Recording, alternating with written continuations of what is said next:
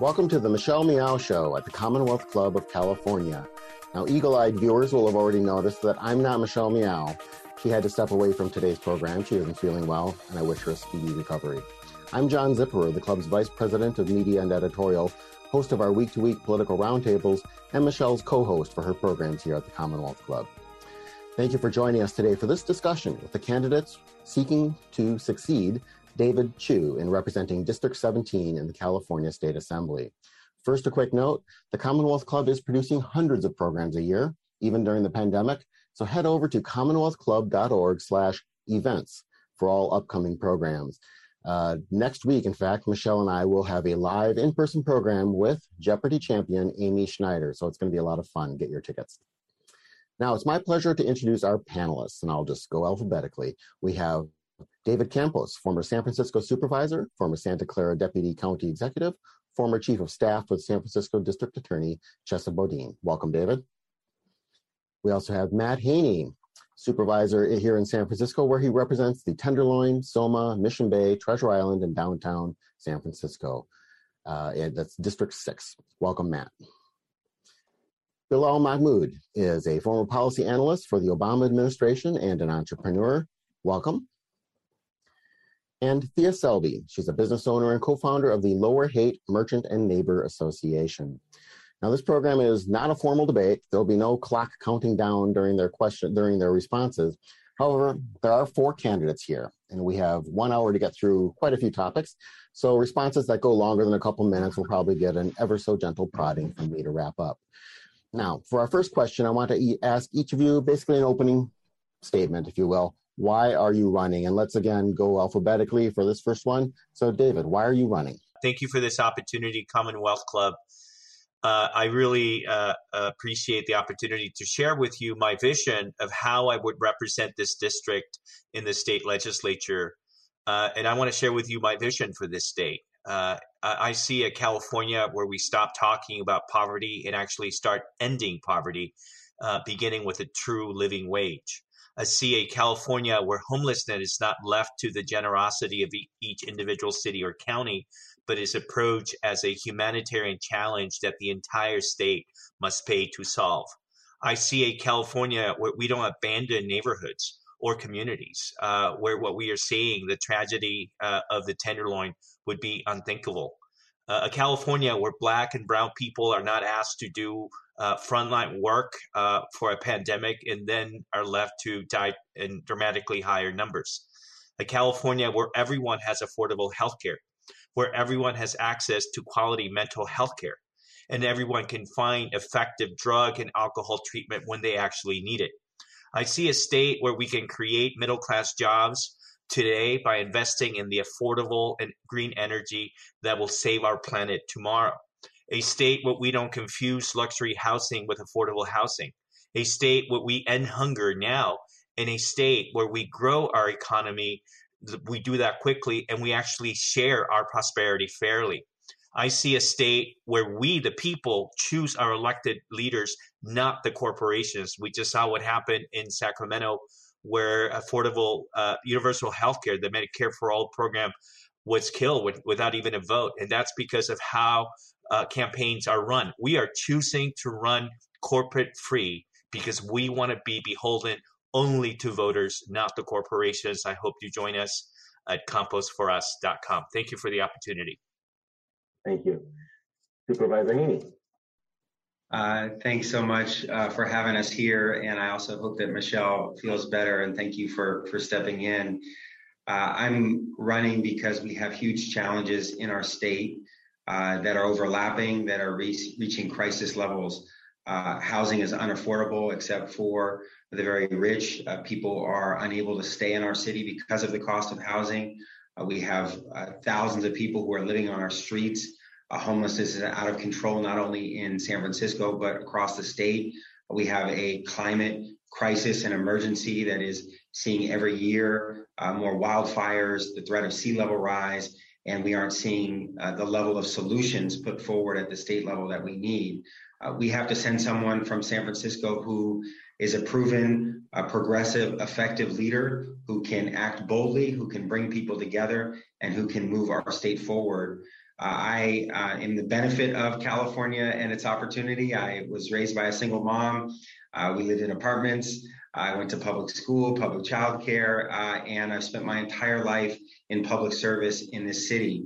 Um, I served on the Board of Education. I worked in the state legislature. I ran statewide organizations like the UC Student Association to expand higher education. And for the last three years, I've served in the toughest district uh, in our city and took on our toughest problems.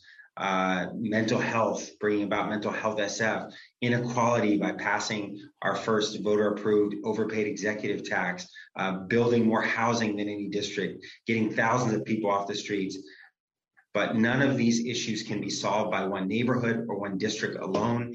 We need every city in the state and the state as, as a whole stepping up to build more housing, to have unprecedented in investments in renewable energy, to have accountability so that everyone does their part uh, to get people off the streets into shelter, housing, and behavioral health care. Um, I'm prepared to go and do that work. I've spent my entire life fighting for these causes. Uh, and I would be very honored uh, if San Francisco sends me uh, to represent Assembly District 17 to take on these tough challenges, which I've spent my entire life doing and uh, bringing the results that we've been able to bring locally, uh, uh, being able to deliver those as the state assembly member. Thank you. Thank you. Bilal, why are you running? Thanks everyone, and thanks Commonwealth Club for hosting us today. Um, uh, I'm running because I think we need a new type of vision in our city. I'm running for state assembly because I believe San Francisco is a beacon of hope. Uh, it's a beacon of hope for the middle class, for people trying to break into the middle class, for immigrants, migrants, parents, youth, people of color, LGBTQ plus, anyone who's searching for a better life. And all this is important to me because I'm the child of immigrants, and so are so many in San Francisco. My parents left a dictatorship to move here. We had three generations in, in, campus housing. My mom took public transit every day just to fight for our ability to get the best public schools. She became a librarian. My mom became, my grandma became a special ed teacher. And through that, what the San Francisco Bay Area offered us, we were able to break into the middle class. And if you distill down, what does that mean? It's the middle class is the pursuit of housing and schools and safety. That's what enabled my parents and family to succeed. And that's priorities of our campaign as well. And it's a priority because the dream of the middle class is really disappearing. If you look around us in the city, the cost of rent has increased, the number of unhoused has doubled, the number of opioid debts is twice the number of COVID debts, transit lines diminished, and we all have a climate disaster that's facing us in the next five to eight years, where we have to move from mitigation to adaptation, according to IPCC reports. So I'm running for state assembly because I think we need the courage and innovation to solve these problems. We can't rely on a status quo that hasn't solved these problems for decades to expect it to solve it in the next decade. So over the last decade, I've focused across a variety of different industries. I was a scientist at Stanford Medical School, an analyst in the Obama administration, an entrepreneur in the nonprofit and the private sectors, where I saw effective programs like helping workers get a guaranteed income or democratizing access to capital and technology for small businesses so they could compete with the Amazons of the world, and it's a combination, I think, of science and technology and policy that's necessary to solve the next decade of challenges that we have. Providing a vision of actual solutions that have worked across the country, like a Built for Zero plan that has solved chronic homelessness in 14 US cities, or a Green New Deal that I've authored with its original co author.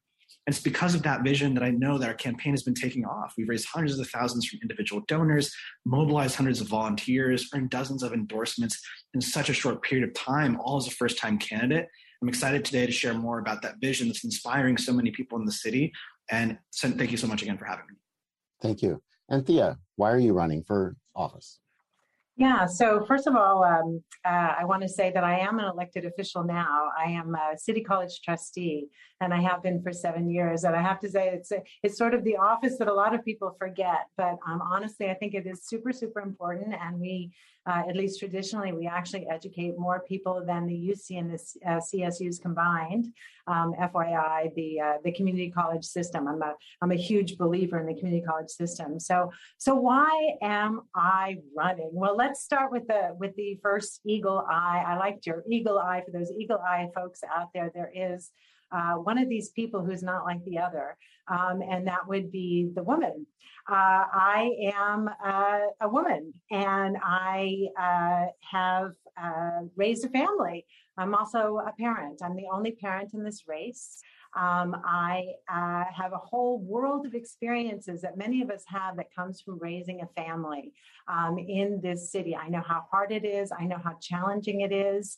Uh, and I think that we all deserve to have all those things that not just working families, but everybody deserves here, which is to be living in neighborhoods that are safe and thriving.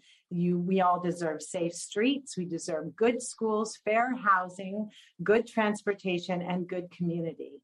Um, I certainly will fight for our working families, but I also uh, will fight for small business. For the last 20 years, in addition to uh, working in government, I have worked as a small business owner and I run this business. I know how hard it is to run small business in San Francisco. I have actual experience doing it. Um, and uh, I want to make sure that our small businesses are able to come through COVID and thrive. I really believe they're the backbone of San Francisco, and we can't leave them behind. Um, as I mentioned, I'm a twice citywide elected City College of San Francisco trustee. And there I've been fighting for the most disadvantaged students uh, in our city for the last seven years. I've negotiated two 1,500 unit housing projects. Um, I have secured $400,000 for our students so that they can campaign for a free RAMS transit pass. Uh, I've balanced the budget with my colleagues, and we've hired a permanent chancellor with the CPA to get us back to fiscally thriving. And much of that was done during COVID. I'm running because I see the highs and lows of this beautiful district. I've been walking across the entire district. I see, you know, the Tenderloin which is treated like a containment zone. And I know what that's like because I got involved in politics because of a double homicide across the street from my house um, and brought the community together created the Lower Haight Merchant and Neighbor Association, which continues to thrive to this day. Nobody should have to live in a containment zone, certainly not the, the, the, the most kids and the most immigrants who often live in the, in the Tenderloin. But there are other places that are full of beauty. I mean, the Tenderloin is full of beauty, but also, you know, that don't have some of the downsides. Um, there's also Chinatown, where people have suffered horrible anti Asian hate. Um, and so my two main platforms are to keep education as the ladder of opportunity for all from pre-K to college. And then secondly, to make sure that we're meeting or exceeding our climate goals, whether through building housing or safe public transportation. And as I mentioned at the beginning, over 70% of the assembly is male. It's been 20 years since we have elected a woman in this district, and I'd be honored with your vote. Okay, thank you all. And of course, you brought up a number of issues in, in your various responses that we're going to get into more uh, during our talk here today. One of those is healthcare. And uh, recently, AB 1400, uh, the California single payer uh, healthcare bill, recently died in committee. Um, talk a bit, if you would, was that the right bill? Should that bill be resurrected? Should it be resurrected in different form? Or what is a different vision you would try to implement if you were in put uh, in office in Sacramento. Let's start with you, Matt Haney. Uh, absolutely, it's the it's the right vision. Uh, we need Medicare for all in in California. Uh, it's something that I think is a model that we see all over uh, the world, and it works. Uh, having healthcare that is driven by the profit motive um, it fails so many people. It shuts people out. It makes people unable to receive the care that they absolutely require. So I am a strong supporter of AB 1400. I have the, the support of the California Nurses Association and uh, Assemblymember Ash Kalra, who are the sponsors. You know, we need to bring it back. It will be a top priority for me to make sure we get the number of votes uh, that it will take to move this forward. Um, along with that, we also have to make sure that we expand uh, care for people right now. We have to make sure that we bring more people in to Medi-Cal. We have to make sure more people qualify for Medi-Cal. That was a priority of the governor that we can continue to build on. Um, and another thing that, that I will really focus on is making sure that there's parity uh, in services and access for mental health care and drug treatment. You know, these are things that far too often are treated as something that is optional or not given at least the care or follow through that is required. when we see in our city that the failure to provide everyone with mental health care is is a huge concern and and and something that I think our state needs to provide a lot more funding and services for. It's something I've done here as the co-author of Mental Health SF. But everywhere, every hospital needs to be held accountable to deliver not only healthcare when you get when you break an arm, but when you when you have depression or schizophrenia or a drug addiction. Um, these are things that I will really uh, focus on as well as uh, fighting hard to get us uh, to pass AB 1400 and, and Medicare for all. Okay, Thea, next, what would your healthcare approach be? And was the AB 1400 the one to go with? Yeah, so I mean, to be honest, and and uh, I was surprised that there was no vote. Um, I, I, I think it would have been good for us to be able to understand to have that kind of you know debate, open debate um, so that we can so that we could understand what are the issues what are not the issues and the fact that it wasn't able to come up for a vote i thought was was um, was too bad. Um, there are certainly um, I, I, know what people say the issues were and, and, i'll sort of state some of them and say whether i agree or disagree with them. Um, i think one of the issues is is that there are powerful forces that are trying to make sure that this doesn't happen. Um, i think let's just put it on the table. There are insurance companies uh, and there are uh, even some healthcare uh, hospitals and things like that that are not interested in seeing this happen. I think one thing we can do on that, which we have attempted to do in other cases with the Democratic Party, which tends to give a lot of the money that is uh, from big corporations to candidates, is we can say we don't want just as we don't want health uh, uh, fossil fuel uh, money or tobacco money. Maybe we also don't want insurance money or, uh, you know, healthcare, some kind of healthcare, you know, money that that comes from people who are against getting this, because it is absolutely clear that the people of California want health care. They want universal health care. So why can't we get it? I think we have to look at that really, really carefully.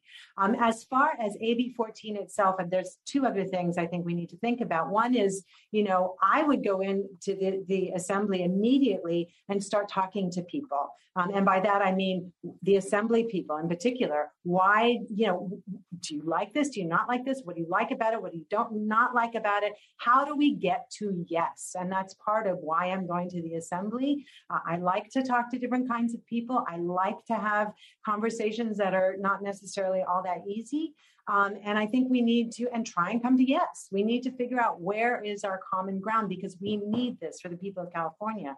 Specifically, one thing that I think was not included in this particular AB 14 that um, I recently was told by some Canadians, which I believe that this was based on, uh, they have in their AB, whatever their, their healthcare is called, um, is um, uh, subsidized daycare and subsidized elder care. So these folks were younger and they said they pay $7 a day for their, um, for their daycare, uh, for their children. Uh, and that is for many, many people. And I don't know if that's subsidized, I don't know what that is, but that's affordable in a way that unfortunately our daycare and our elder care absolutely are not. And these are huge issues for us. So those are three things I might do on AB 1400. Okay, thank you. Bilal, your position on AB 1400 and uh, healthcare in general. Yeah, I unequivocally support AB 1400. Um, it's because single payer and, universal healthcare has played a deep, important part of my life through my personal and professional career. Um, I actually wrote my graduate thesis in, in Cambridge University on the effect of Obamacare on, on healthcare access. Um, living in a country where we had universal healthcare, saw the benefits of it, writing about Obamacare passing for the first time. Um, and then coming back to the States, I actually struggled with healthcare access uh, several times. I, I remember aging out of my parents' insurance um, when I turned 26. Uh, a couple months later, I became unemployed. Uh, and for six months, I didn't have a job and went on to Obamacare, which was great. Um, and thankfully it passed. But uh, it still costs money. And being broke and struggling for rent for six months, as I reflected, uh, having to take medication, um, if I was type 1 diabetic and uh, the months that it took to get onto the program, as well as being off that insurance, uh, could have been fatal if I was type 1 diabetic, diabetic and I couldn't afford to pay the insulin that I needed. So having been unemployed and having had to deal with health insurance over over many years, I understand the importance of it. It's personal to me. It's personal to our generation. It's personal to elderly, um, and we need to fight for this with conviction and to ensure that we have universal health care here in California. So I 100% support single payer health care, and we'll pledge to reintroduce it as best we can, working with the original co-authors and those that, uh, in the Assembly and the Senate as well. Um, in terms of what to do next time, uh, I agree with, with things Supervisor Haney said as well. Uh, let's bolster uh, the, in the interim Medi-Cal for all, um, ensure that we can bolster that program, increase funding, increase funding for, for disability uh, insurance as well uh, in that context. I think to get it passed next time, I would talk to existing legislators and see what was missing, uh, build a broader coalition between the small business community as well as the different facets we're pushing it, but also look at maybe alternative taxing mechanisms. Um, I think there was a lot of concern this time around the how we're going to fund it. So look at different ways of funding it so that we can maybe build a broader coalition and get it passed to get the, the outcomes that we need. Thank you. And David Campos, AB 1400 and healthcare. Yeah, I want to say two things about this. First of all, let me say that while I appreciate the work that Assemblymember Kalra did on this, I think that not putting it up for a vote was a huge mistake uh, and I respectfully and strongly disagree with that. And, and I just I want to be clear that for communities, poor communities, communities of color, this is a life and death situation. Uh, you, you look at the Latino community and Latinos in California uh, were dying at a, at, a, at, at a time at a rate eight times higher than their white counterparts because and they're dying because of a lack of access to affordable quality healthcare. So it is a life and death situation, and I think these communities deserve a vote. But the second thing, going back to to what Trustee Selby said, I think it's really it goes to the heart of this. The reason this happened is because of money. You have a lobby that is against Medicare for all. It's it includes the medical lobby. And the reason that a supermajority of Democrats has not passed this important piece of legislation is because you're electing people who say one thing, but at the same time, they're taking money from the very people that oppose those things that they supposedly support. And in this case, the medical lobby killed this bill. And in the same way that I think it is wrong to take money from police unions that oppose criminal justice reform, I think it is wrong to take money from the medical lobby that is opposing Medicare for all. And and I'll, I'll ask the question again, Supervisor Haney, you have taken money from the medical association, from the dental association that are opposing Medicare for all and just killed it in Sacramento. Will you give the money back? Matt Haney, do you want to respond? Sure. Well, um, you know, David Campos, I appreciate the question. I know you also sought the endorsement of the California Medical Association and the California Dental Association and asked for contributions from them. And so now that, that the doctors and dentists have supported me, uh, you're, you're singing a different tune. But the, the truth is that the doctors and dentists are folks that I uh, disagree with very openly and vehemently on single payer healthcare. They know that. Um, I've been very clear about where I stand on this. Uh, as I said, I'm proud to have the support of the California Nurses Association and many organizations that support uh, uh, AB 1400. But of course, I'm going to work with the doctors and dentists on the many important things, including mental health care that I talked about and other issues that I've worked on with them here, including mental health SF. So we can have disagreements on some issues with the doctors and dentists and also believe that we can work together strongly to ensure that we expand healthcare act access uh, for more Californians. Let's move on to another big topic, and that is, of course, housing. Housing is an issue across the country in, in many, if not most, cities. Um, both uh, shortage of housing, housing, rising housing costs, rental and for sale. Um, San Francisco tends to kind of be the the uh, the poster child, though, if you will, of of high cost housing, difficulty in building housing, um, and and of course, people just priced completely out of housing, out of the cities, or even into the streets. So, starting with you, Bilal, what should legislators in Sacramento do to address the housing shortage and the high cost of housing in California? Yeah, absolutely. Um, so I'll start off by saying the issue of housing is central to uh, my evolution and my journey here in America. My parents immigrated here 35 years ago, um, three generations in affordable campus housing, and then proceeded to a two bedroom and then to market rate housing by the time I was 10. And what it taught me informs a lot of our approach, my approach to housing as well, is that housing is the gateway to the middle class. It is a ladder. It is a ladder to ensure that we go from affordable housing to market rate housing to bridge that gap for so many immigrants, migrants, all migrants in our own country. Uh, and that's why housing is so central to the debate of this election, because it is the ladder by which we achieve social mobility. And that's what San Francisco represents. So, combined with being a renter myself, I know personally the importance of housing and will act with the courage and conviction without special interest to inform our policies.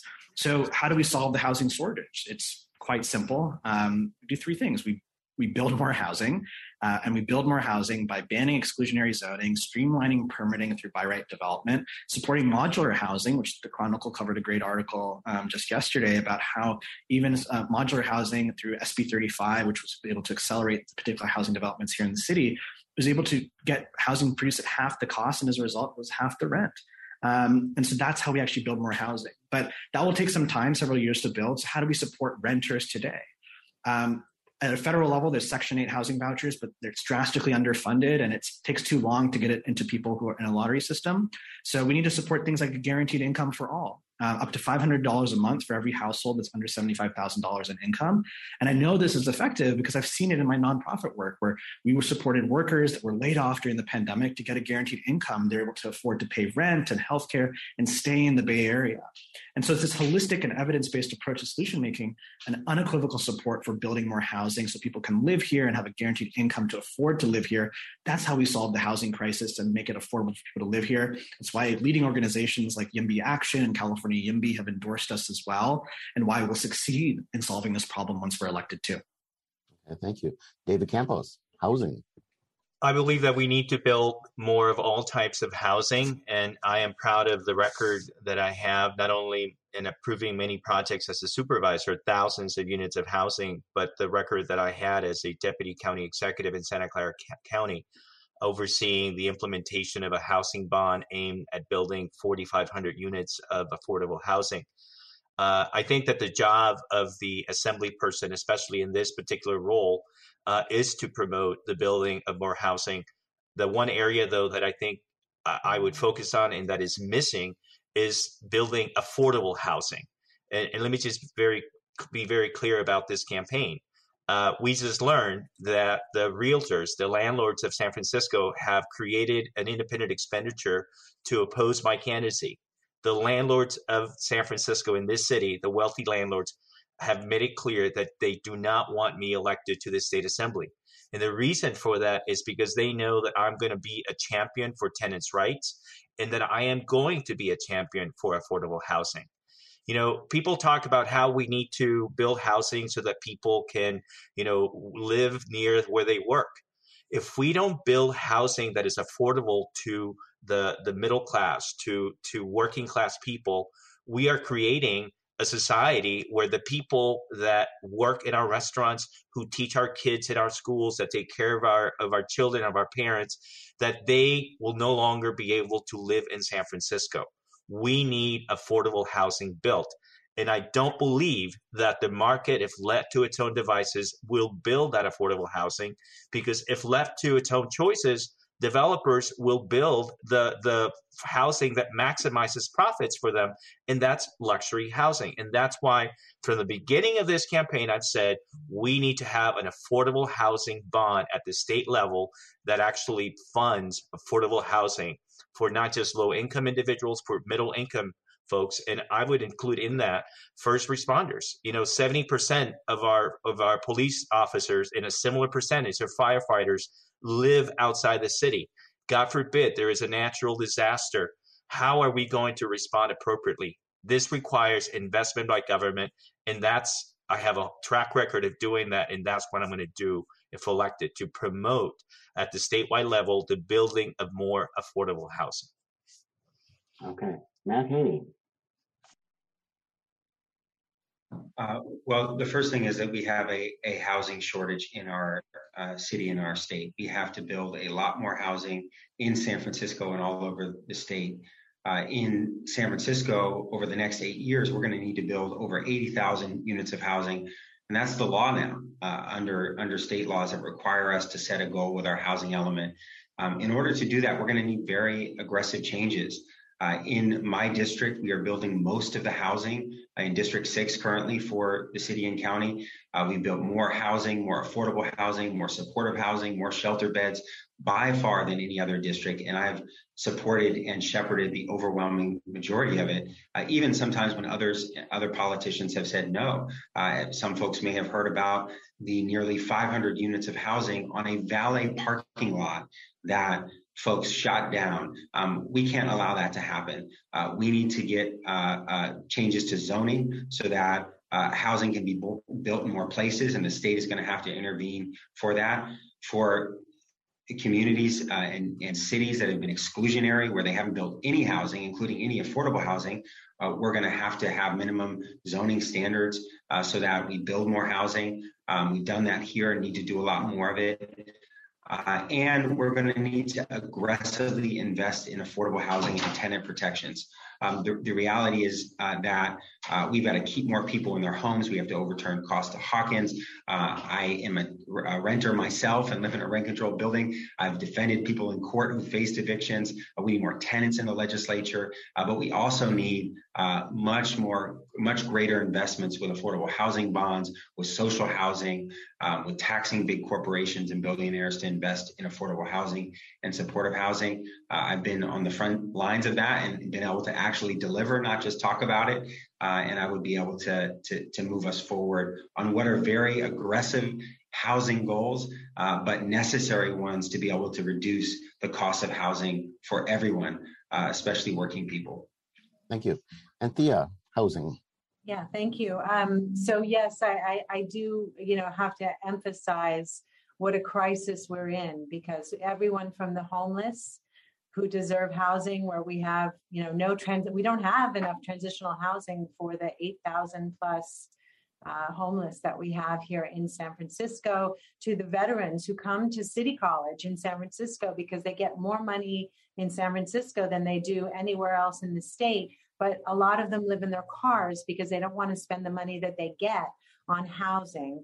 To the seniors who I've been to several eviction rallies over the last couple of months and seniors are terrified. They're afraid of losing their housing and not being able to you know to to stay in a place where they spent their entire lives.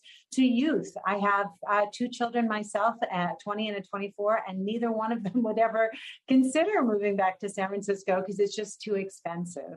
Um, and i have to go to our vision. And I, I, was part of something called Connect SF, and it was a, a, a giant project uh, made up of probably over 100 stakeholders, including a lot of community based organizations here in San Francisco across the city. They did a very good job of outreach. And, and, and, and also the business community, all of the people that you would hope would be in one room at the same time. And the purpose of the group was to try and come up with some sort of a general vision of San Francisco.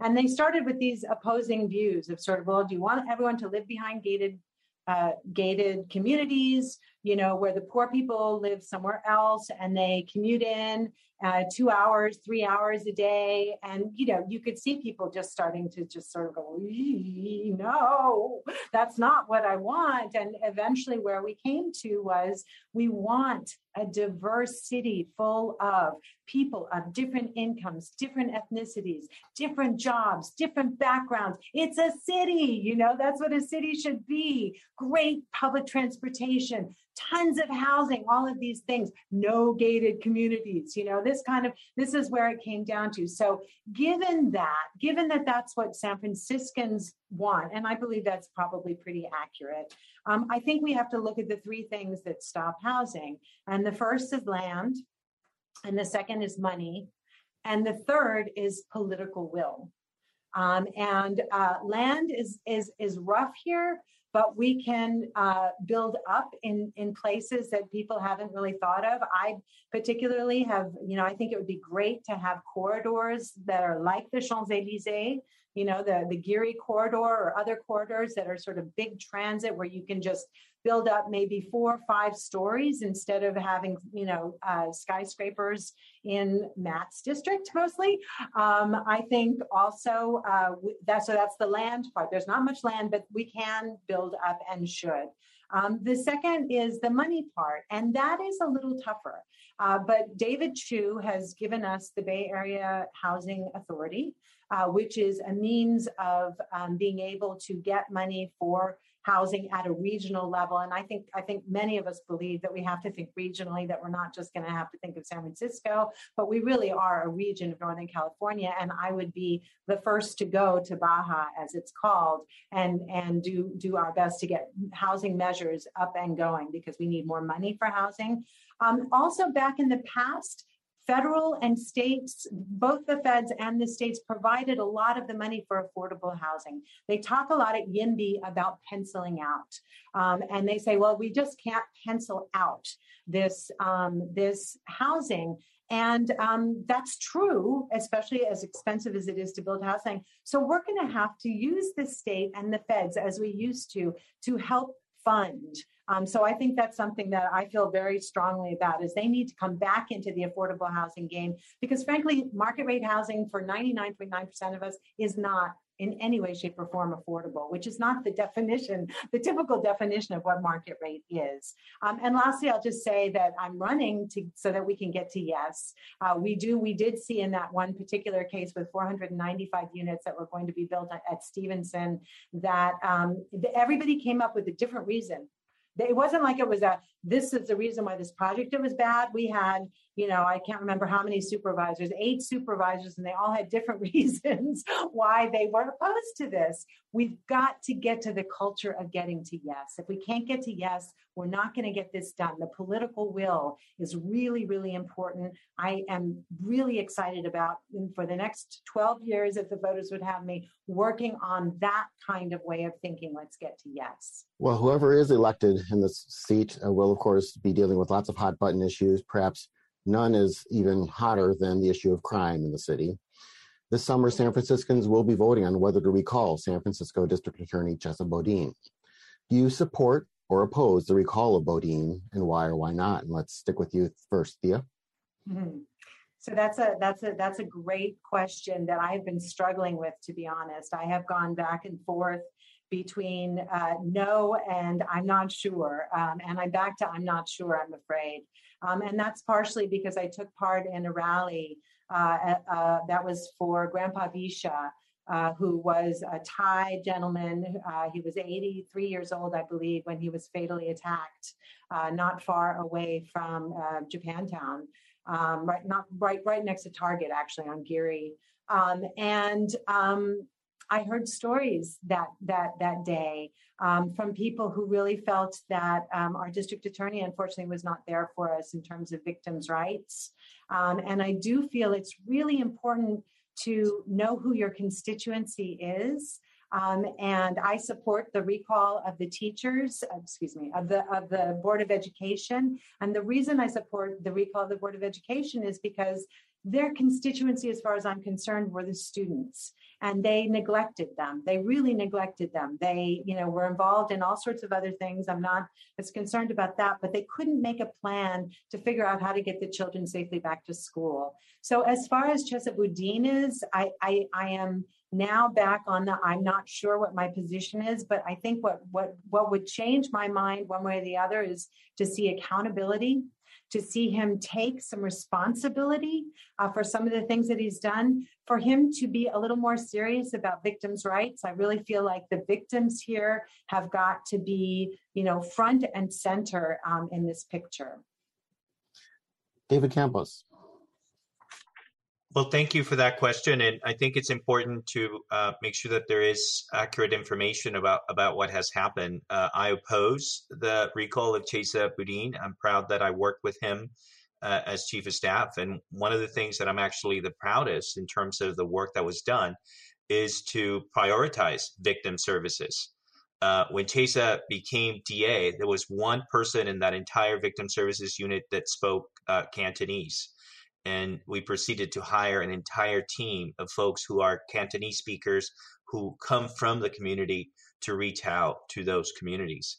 Uh, in fact, uh, the the focus on victim services was so great that there was actually a hiring of the first ever Chinese American woman heading victim services in that unit. Uh, and I think with respect to the case uh, that was highlighted, uh, I'm glad that uh, the maximum penalties were sought in that case. So I think that there is uh, a need to have more information provided about the work that's being done. That said, I always think that more has to be done when it, with respect to the hate crimes that have target, targeted the API community. This is a very personal issue for me. Uh, I'm married to a Korean American man, and, and I'll be honest, during the time that some of these incidents had been taking place, I've been worried about what happens if he goes out. Is he going to be the target? Uh, of of uh, a hate crime. And I do think that the state has a very important role to play uh, I commend the work that uh, Assembly Member Phil Ting, as the chair of the Budget Committee, did in identifying more than $100 million to uh, address the needs of the API community in the state of California, including the needs of victims uh, that are targeted by crime. The other thing that I think is important, and I speak as, as a former police commissioner who pushed for this, I think that we need more connection between law enforcement, not just the DA's office, but the police department as well in these communities, especially these monolingual communities. I, I would actually introduce a bill that requires language ability for people that are assigned in communities that are predominantly monolingual.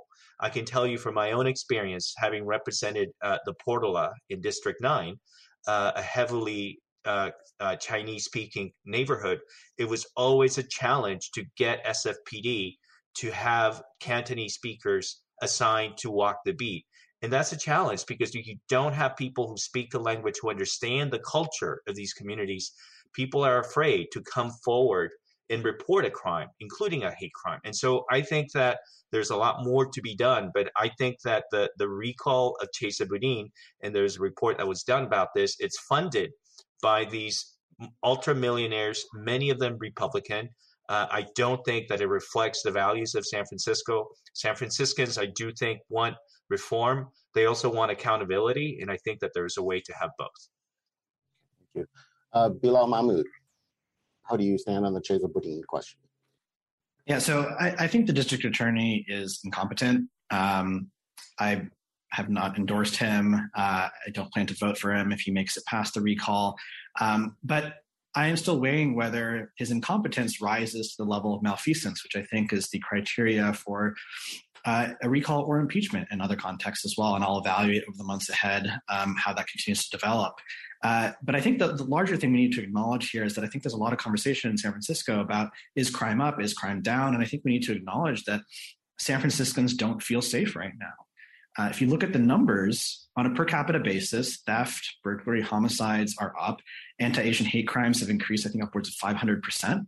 Um, and small businesses in the middle class are the ones who suffer the most. Um, I remember when we were all focused on the Louis Vuitton robberies uh, a couple of months back, no one talked about how in Chinatown, uh, jewelry stores were robbed just days before.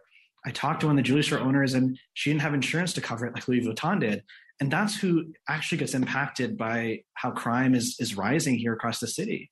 And so i think outside of just this question we need to push back against this narrative and stop gaslighting our residents and our, and our residents and our citizens and listen to victims listen to parents and elderly and asian americans who are frankly dissatisfied with the outcomes of our city and acknowledge the facts of the leadership in the city that needs to be held accountable.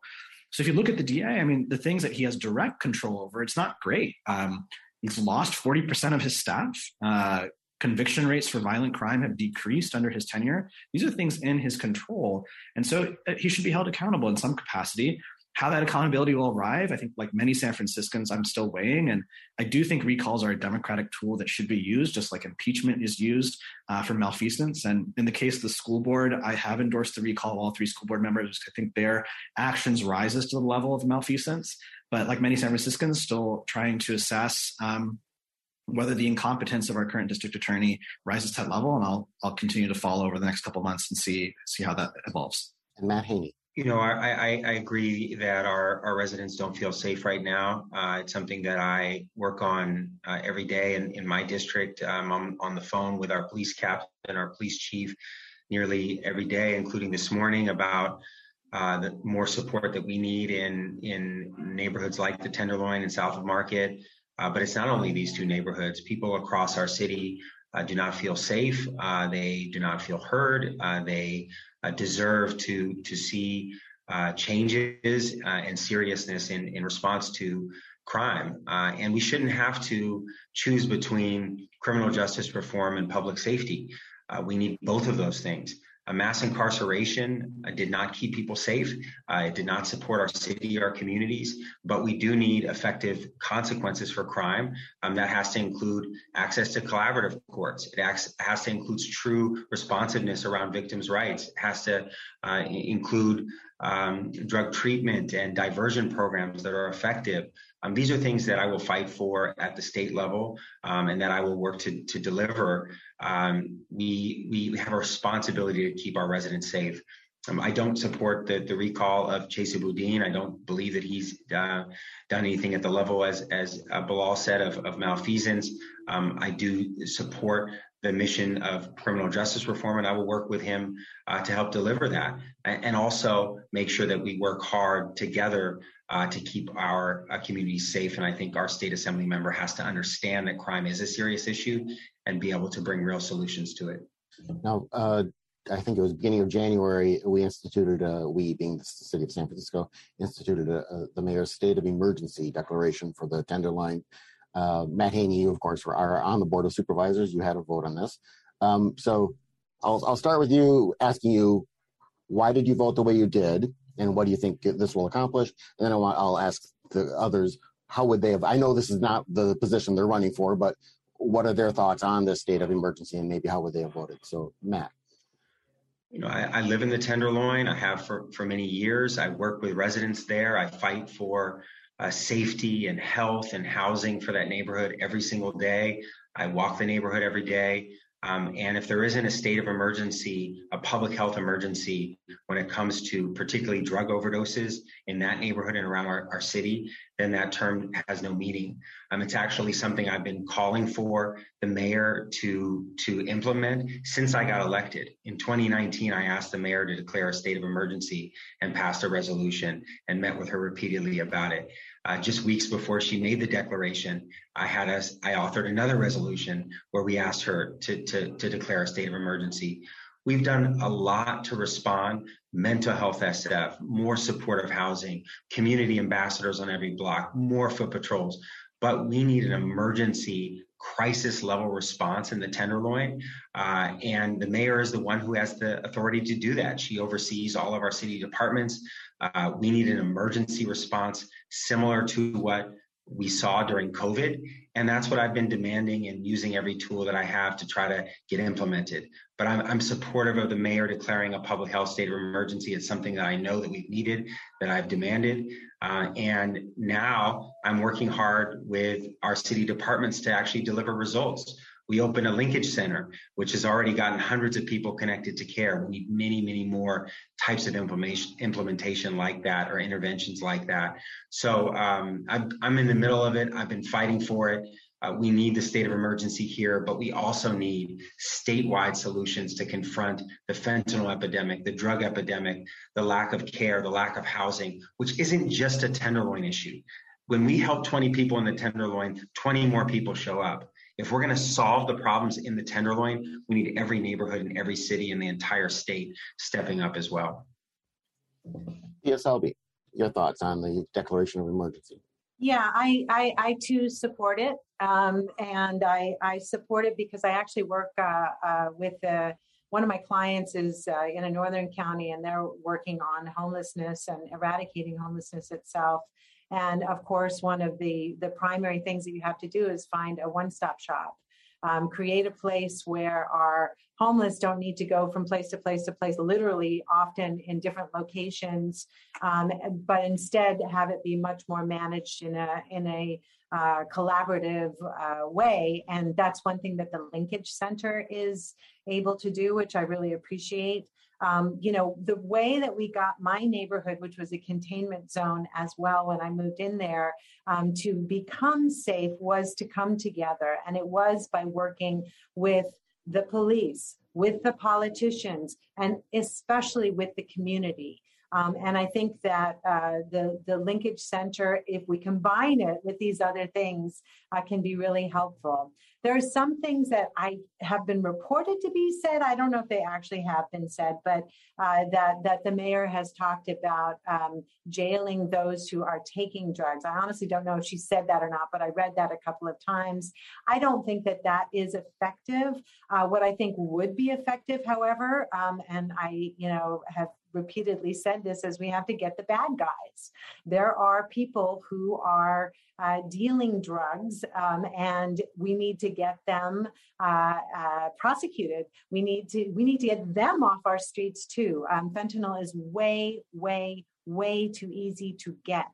Um, and I think if we can take care of our the folks who are you know drug addicted and the folks who have mental illness as well as work on the supply side and that can be done from a not just a local but also these people come from other counties as well so this may need a statewide approach um, as well thank you david campos the emergency declaration for the tenderloin well, let me say this that clearly what's happening in the Tenderloin is an emergency. Uh, I agree on that.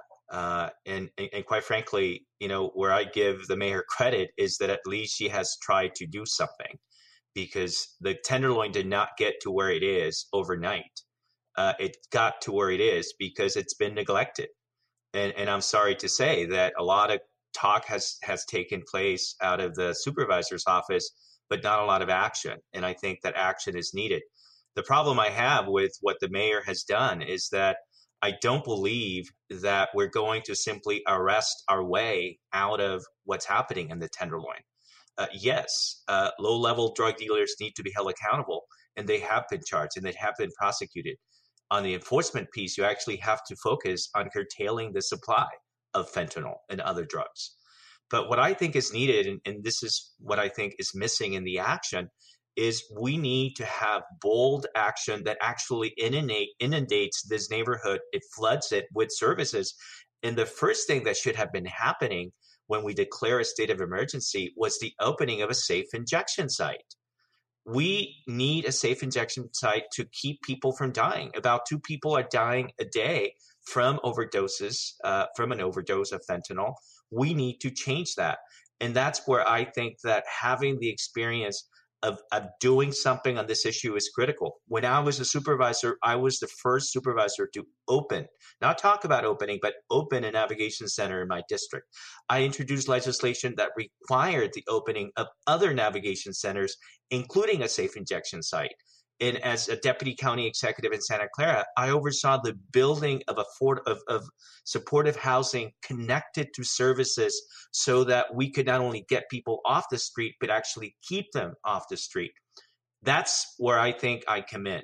My experience as a supervisor, as an administrator, put me in a unique position to do what I think is needed to address homelessness. We need the state to declare it as a statewide emergency because that's what it is the state needs to step in and to intervene because leaving it simply to cities like San Francisco to do it on their own is not working. It won't work.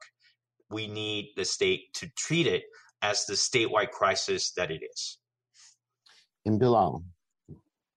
Um, so I definitely supported uh, and support the state of emergency declaration um, by the mayor, uh, and I did so for two reasons. One is the framework of the proposal balances compassion for individuals who are struggling with fortitude against those who are creating the situation in the tenderloin.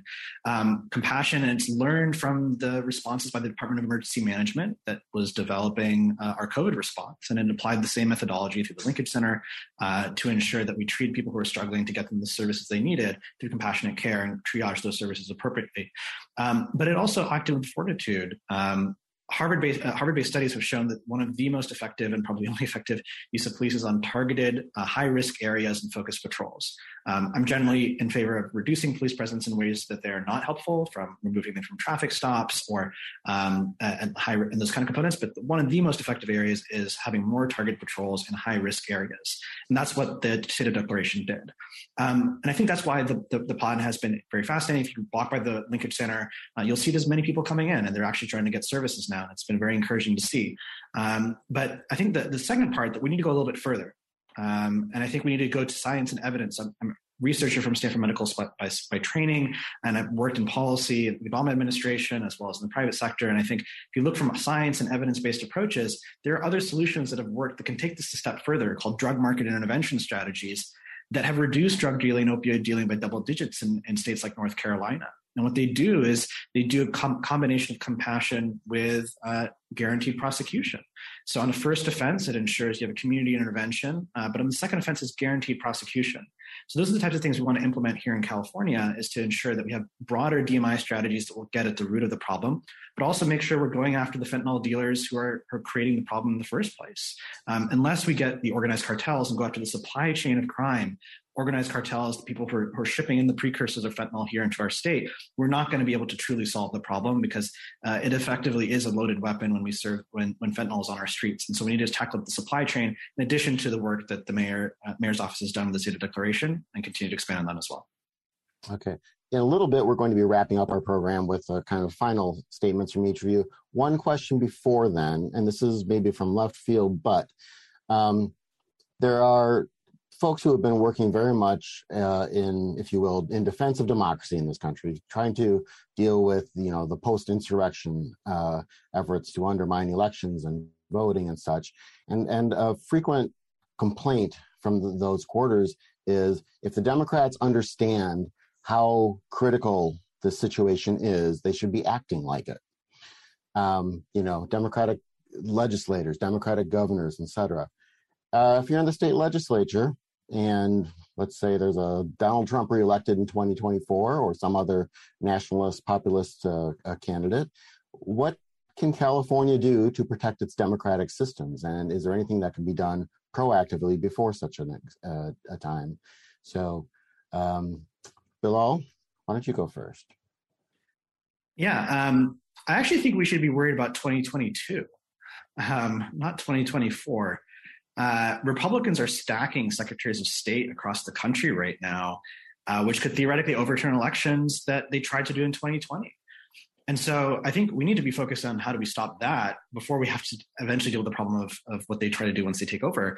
And I think we have to assess why are Republicans uh, winning? Um, and I think we're losing because we're no longer talking to voters on the issues that matter to them. Look at the studies that show which demographics are shifting. It's parents who want to keep their schools open. It's immigrants, especially Asian Americans, who want STEM education, who want assurances of public safety. So I think step one to staving off this disaster is making sure that we talk about the issues that matter to our constituents um, and the constituents that are shifting more and more to the other side. Um, step two is being effective at our jobs. Um, we as Democrats have to be held to a higher standard than Republicans. Republicans just want to obstruct everything and do nothing. It's very easy for them to do nothing. But as Democrats, we're trying to actually solve problems. We're trying to solve homelessness. We're trying to solve housing, deliver on climate change deliver on healthcare. And so we have to actually prove that we're effective. And we have a moral responsibility here in San Francisco to prove that. And I think that's why this election is so critical because for years, San Francisco has been failing to deliver on outcomes and a status quo. And this election is super important because we have to prove that we can deliver and prove that our democratic policies are effective. And so we have to be successful here in San Francisco because then goes California and so goes the country and so goes the world. Um, that's, I think, the, the, best way to actually solve this as preventative measures is to ensure that we're effective at our policies, that we elect people who actually can get things done and achieve outcomes. And that will prove the Democratic Party is the party for our country. And that's what we need to do.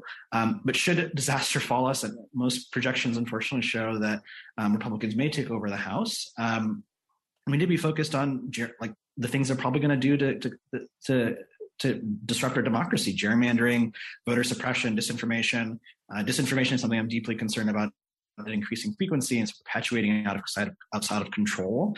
And so we need further oversight of the companies and, and, and private sector that are, are, kind of perpetuating this information.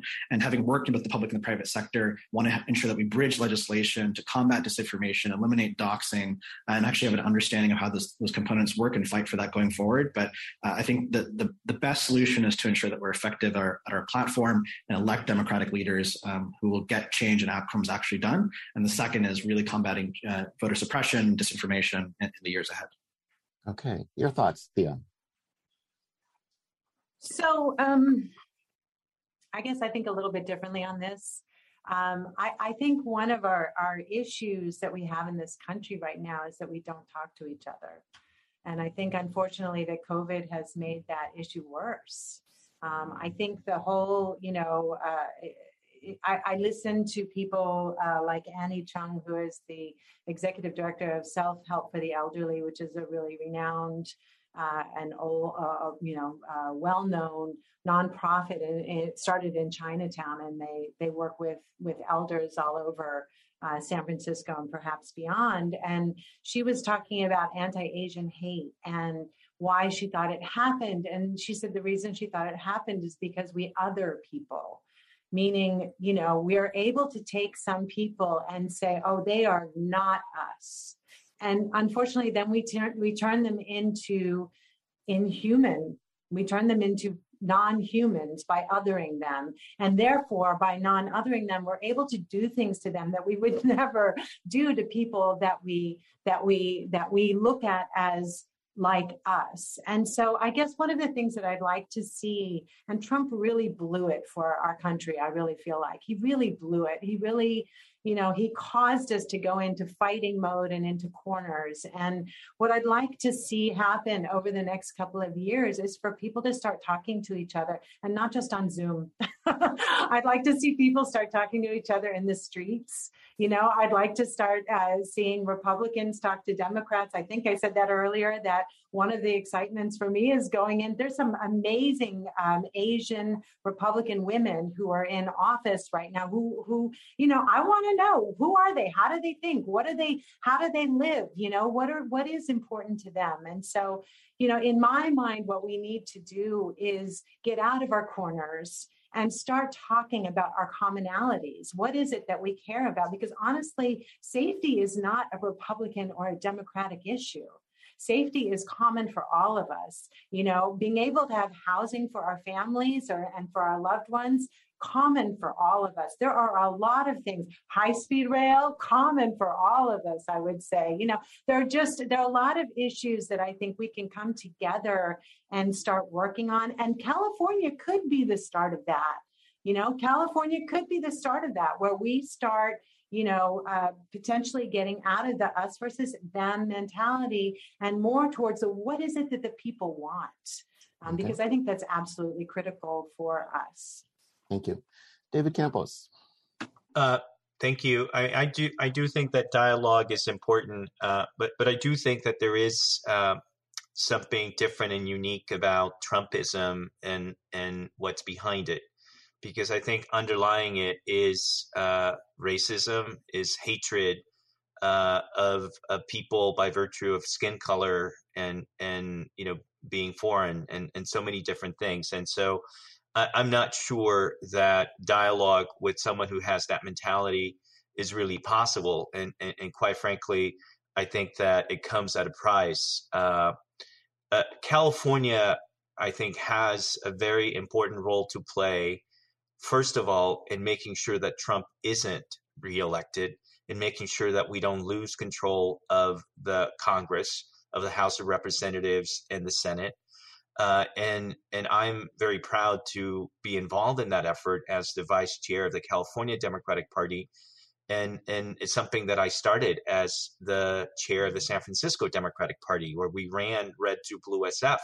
We need to have a similar operation. I, I agree with Mr. Mahmood that that while 2024 is important, 2022 has to be has to be the most immediate concern right now because we are at a serious, uh, a, really serious risk of losing the House of Representatives uh, and and the Senate. And I think that San Francisco, in particular, has an important role to play in helping Nancy Pelosi retain control of the House and helping with the U.S. Senate. And you know, I think that we need to run another similar operation to Red to Blue SF and vote Blue SF in 2020.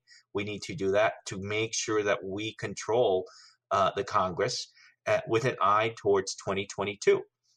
Uh, but the second point is that as much as I hope we do everything we can to keep uh, Trump or someone like Trump being elected, if that does happen, California has to be the tip of the spear of the resistance.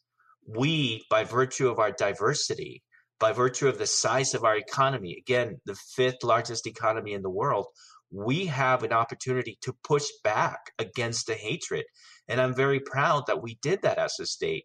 And not only statewide, but we did it at local levels, like in San Francisco, Santa Clara, these cities, these counties, you know, they sued the Trump administration. And so I think that we have to be ready to do that.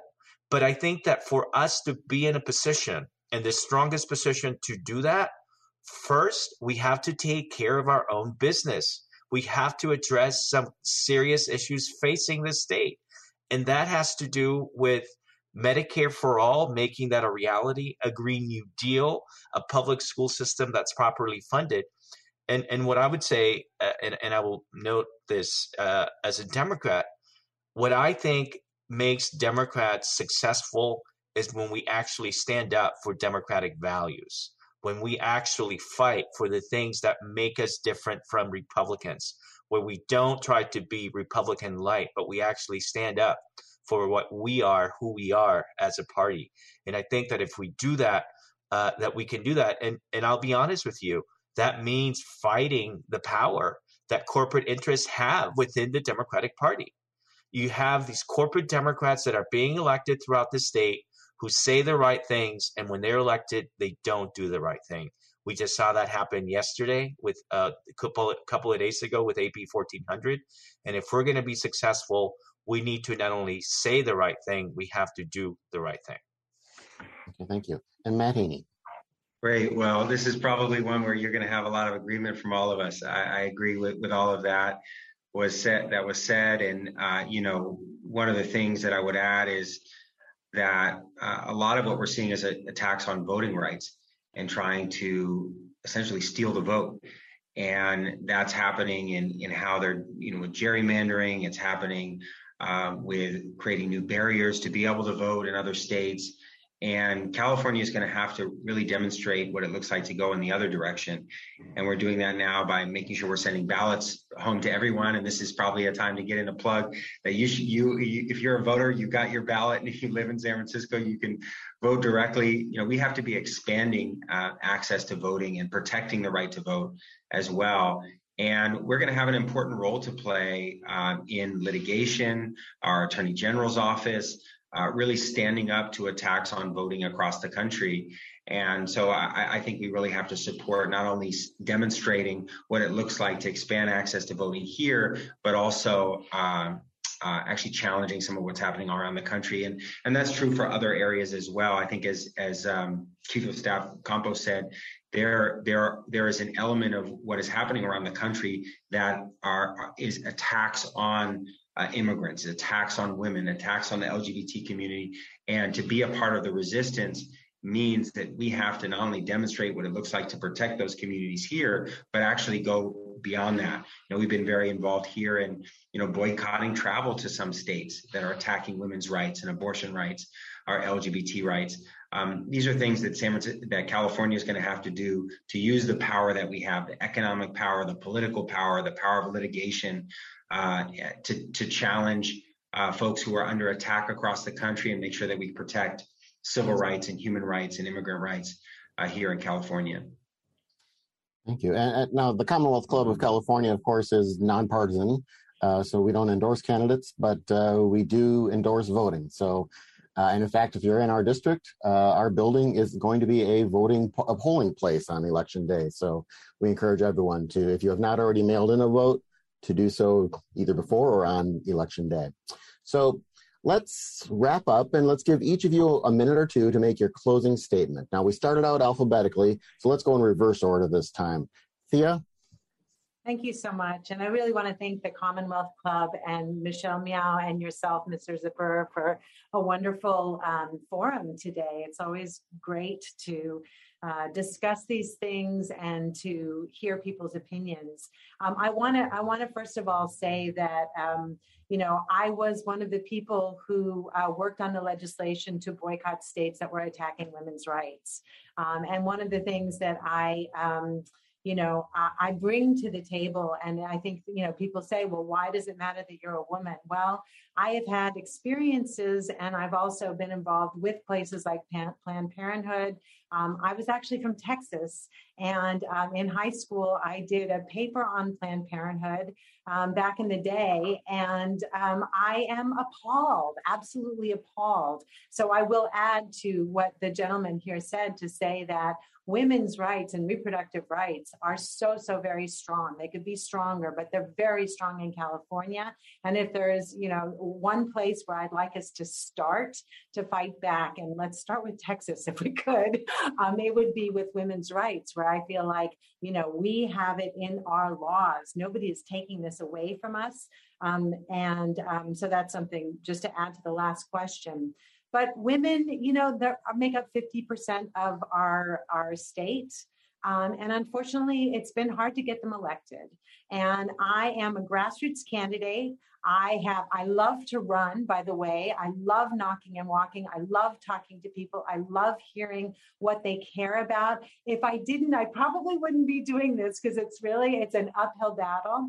But I am the grassroots candidate. I am the only one in this race who has a lot of life experiences, um, including, of course, raising a family and having a small business and making a safe, thriving and inclusive neighborhood while doing my uh, City College of San Francisco. So I would love for you to consider voting for me. Um, if you care about education, if you care about safety in your neighborhood, if you care about transportation, we haven't talked much about that, but I'm the co chair of the San Francisco Transit Riders. I was a high speed rail authority board member. I want to get that high speed rail to San Francisco, and I want to make sure that we fund transportation so that we have our uh, climate ch- you know we didn't talk about climate change either but 47% of our climate emission our carbon emissions unfortunately in this city do come from transportation and i will be working lickety split on that when i get to the assembly.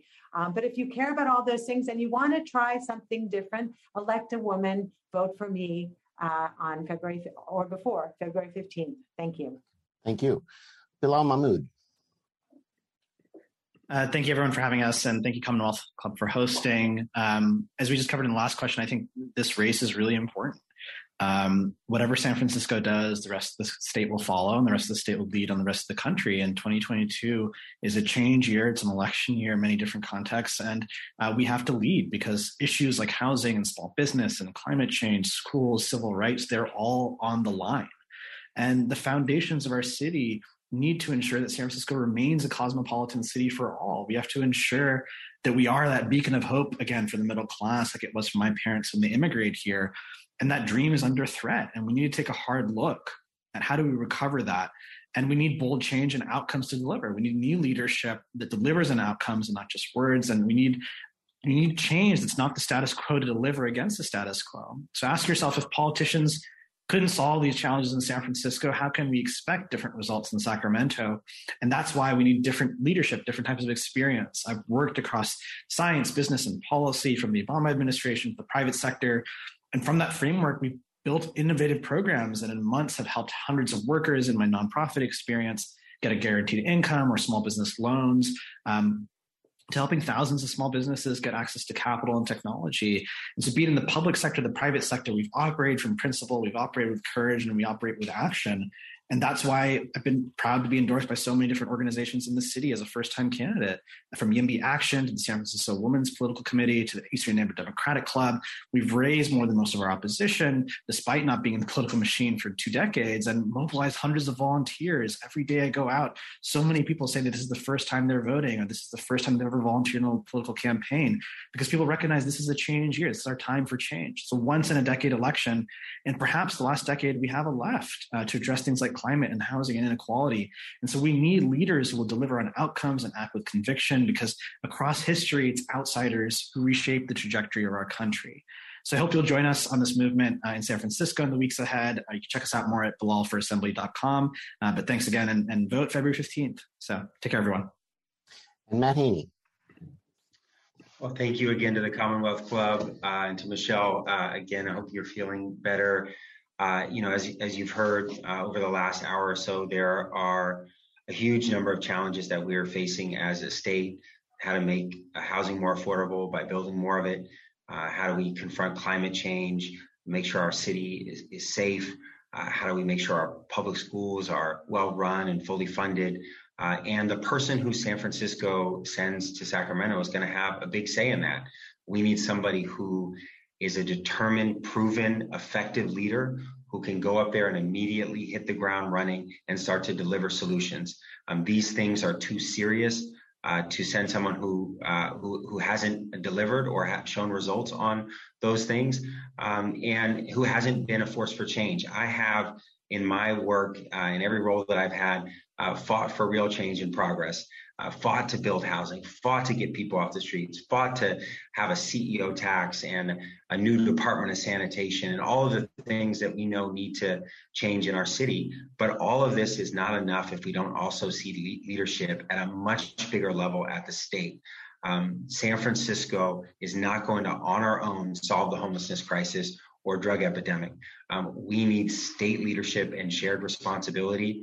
Uh, I will bring a background in that, an, an urgency, a determination, uh, an ability to deliver for our city that I think is in the tradition that our former uh, outgoing assembly member David Chiu brought.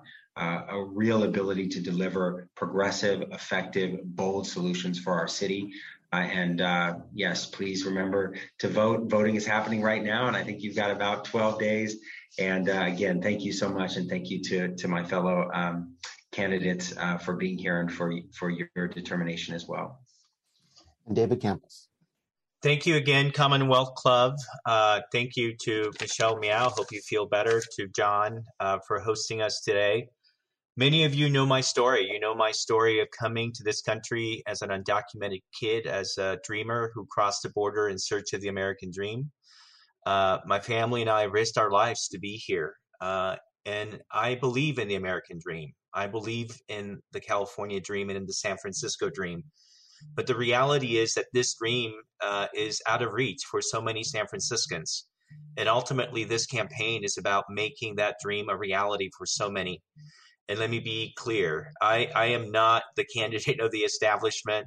The establishment, the interests that want the status quo to remain, are against me in this campaign. Uh, and there's a saying in Spanish uh, dime con quién, con quién eres, con quién andas y te diré quién eres. Tell me who you're with and I'll tell you who you are.